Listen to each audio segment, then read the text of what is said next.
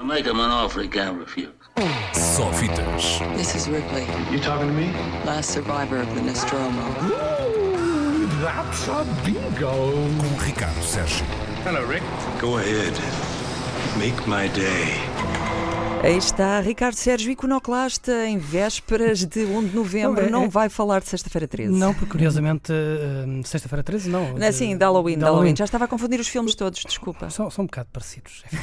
A temática Hum, é a mesma. curioso porque numa noite, num- numa quinta-feira destas, véspera de Halloween, aliás, noite de Halloween, hum, deveriam estrear muitos filmes de terror. Tempos, tempos uh, houve Já- em que era, era a norma estrear filmes de terror. Até se faziam Nesta altura- diretas, não era? No cinema havia filmes de terror. Sim, Houve sim, uma sim, altura em que. havia, havia festivais que faziam noites inteiras a dar filmes de terror. Saudades do quarteto. pois é, pois é. Ahm, hoje não, hoje, até porque hum, este é, é verdade que é noite, de, noite das bruxas, mas é também fim de semana prolongado, o que significa que é um bom dia para estrear muitos filmes, alguns filmes que esperávamos que chegassem aos cinemas. É o caso de, ah, de alguns que quero destacar hoje e começo exatamente por um dos mais esperados da- do cinema português a chegar hoje aos cinemas. Falo de Vitalina Varela, o hum, novo filme de Pedro Costa, a espécie de hum, profunda, aprofundamento de um episódio ah, do filme anterior de Pedro Costa, Cavalo Dinheiro, hum, que apresentava esta personagem num pequeno episódio. hum, por sua vez, Cavalo de Dinheiro também já recuperava uma personagem do filme anterior, Juventude em Marcha. Portanto, é uma espécie de fecho de trilogia, este, esta Vitalina Varela. Curiosamente, Vitalina Varela é também o nome da atriz principal de Vitalina Varela, o filme, atriz que ganhou o prémio de melhor atriz em Lucarno, se bem te lembras, falámos disso na altura. Lucarno premiou a atriz Vitalina Varela, premiou o realizador Pedro Costa e também premiou o filme Vitalina Varela. Mas isto foi em setembro, já neste fim de semana passado, eh, Vitalina Varela, o filme, ganhou o prémio de melhor filme no Festival de Cinema Internacional, aliás, Festival Internacional de Cinema de Chicago, nos Estados Unidos. Pedro Costa é muito apreciado nos Estados Unidos. É verdade. E no Canadá também. E no Canadá também. Ele já teve direito, inclusive, a várias retrospectivas em Nova Iorque, em vários cinemas. em No vários Festival de festivais. Sundance até fizeram umas t-shirts aqui há uns anos de apoio a Pedro Costa um, e de facto é um cineasta de culto, embora é cá ainda seja visto assim como. como- Está na margem. é, é, é um, margens. um realizador que faz objetos eh, estranhos. Não é para toda a gente, É mas é um daqueles nomes que toda a gente devia ver. Pelo menos um filme de Pedro Costa, todos nós devemos eh, dizer que vimos para sabermos eh, do que é que estamos a falar. Talvez seja esta a oportunidade, eh, é de celebrar o regresso de um dos mais, como dizíamos, consagrados lá fora, sobretudo, importantes eh, cineastas portugueses nos cinemas portugueses, Vitalina Varela. É fim de semana prolongado, há perfeitamente tempo para ver e para conhecer esta extraordinária personagem de Pedro Costa. Mas hoje há outros dois filmes, outras duas sequelas a chegar aos cinemas. Uma muito curiosa e até há bem pouco tempo inesperada. Falo de Doutor Sono. Esta sim tem lives de terror, apropriadamente a estrear numa, eh, num dia de Halloween. É a sequela, vê lá tudo, Shining, de Kubrick. Ah, bem parecia É que já tinha tropeçado. Porque Stephen, Porquê? King, porque Stephen King escreveu mesmo um- uma sequela. Ele escreveu um conto. Ele não gostou muito do Shining do que Ele não gostou pois, nada. pois. Stephen King eh, era notória e sempre fez questão de dizer que não gostava nada do filme de Kubrick. Porque era um filme de Kubrick, não era um filme sobre um livro de Stephen King, era um filme de Kubrick. Portanto, havia ali uma, uma espécie de conflito de perspectivas Era ou egos, quiçá. Mais, mais disso.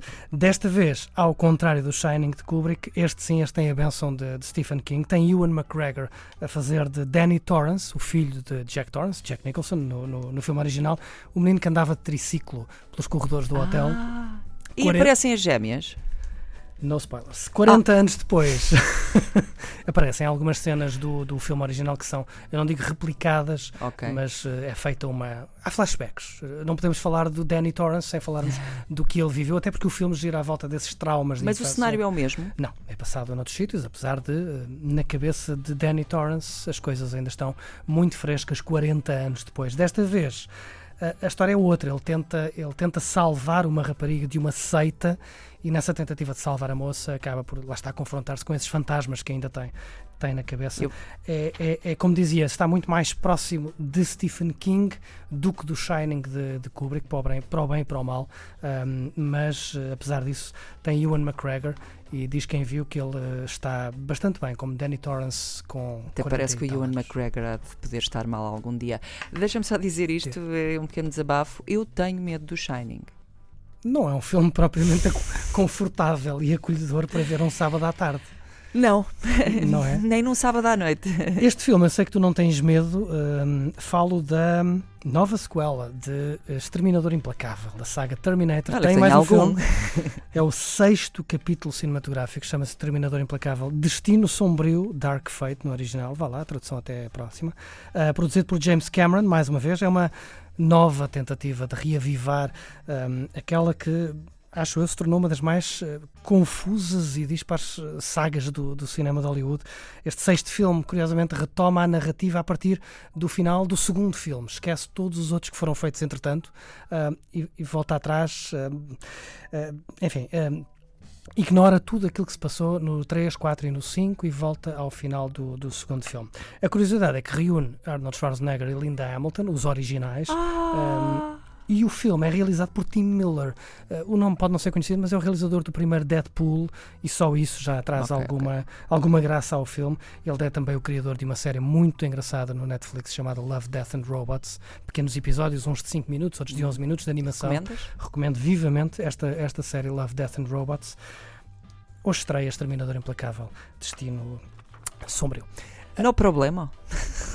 Finalmente, dois outros para fechar. A minha vida, de, de- com, a minha vida com John F. Donovan, o novo de Xavier Dolan, o cineasta canadiano, traz uma história sobre uh, uma correspondência polémica entre uma estrela de TV e uma criança. É o primeiro filme em inglês uh, do realizador canadiano. Tem Natalie Portman, Susan Sarandon e uh, Jon Snow. Uh, perdão, Kit Harington a fazer de, a fazer de estrela de TV. Não sei porque é que ele foi buscar Kit Harington para fazer de estrela de TV, mas lá está, é ele que faz de estrela de TV. E finalmente, uma, um objeto estranho, um OVNI a chegar aos cinemas portugueses, e aplaudo a chegada deste OVNI, Divino Amor, de Gabriel Mascaro, uma, um filme de ficção científica brasileiro. Não é Hum. comum haver disto em Portugal, mas é bom que chegue.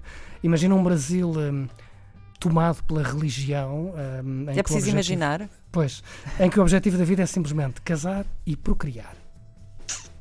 Foi muito aplaudido em Berlim, tem sido muito premiado noutros festivais. Chega agora a Portugal eh, para nos lembrar que do Brasil também vem boa ficção e, e- e bom, muito do bom cinema que faz da atualidade a espelhar alguns dos medos eh, que se vivem hoje, não só no Brasil, mas um pouco por todo o mundo. Divino Amor é um filme de ficção científica, mas é também uma parábola sobre os nossos dias.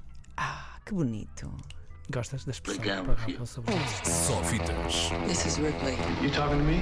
last survivor of the Nostromo. Ooh, that's a bingo. Com Ricardo Sérgio. Hello, Rick. Go ahead. Make my day.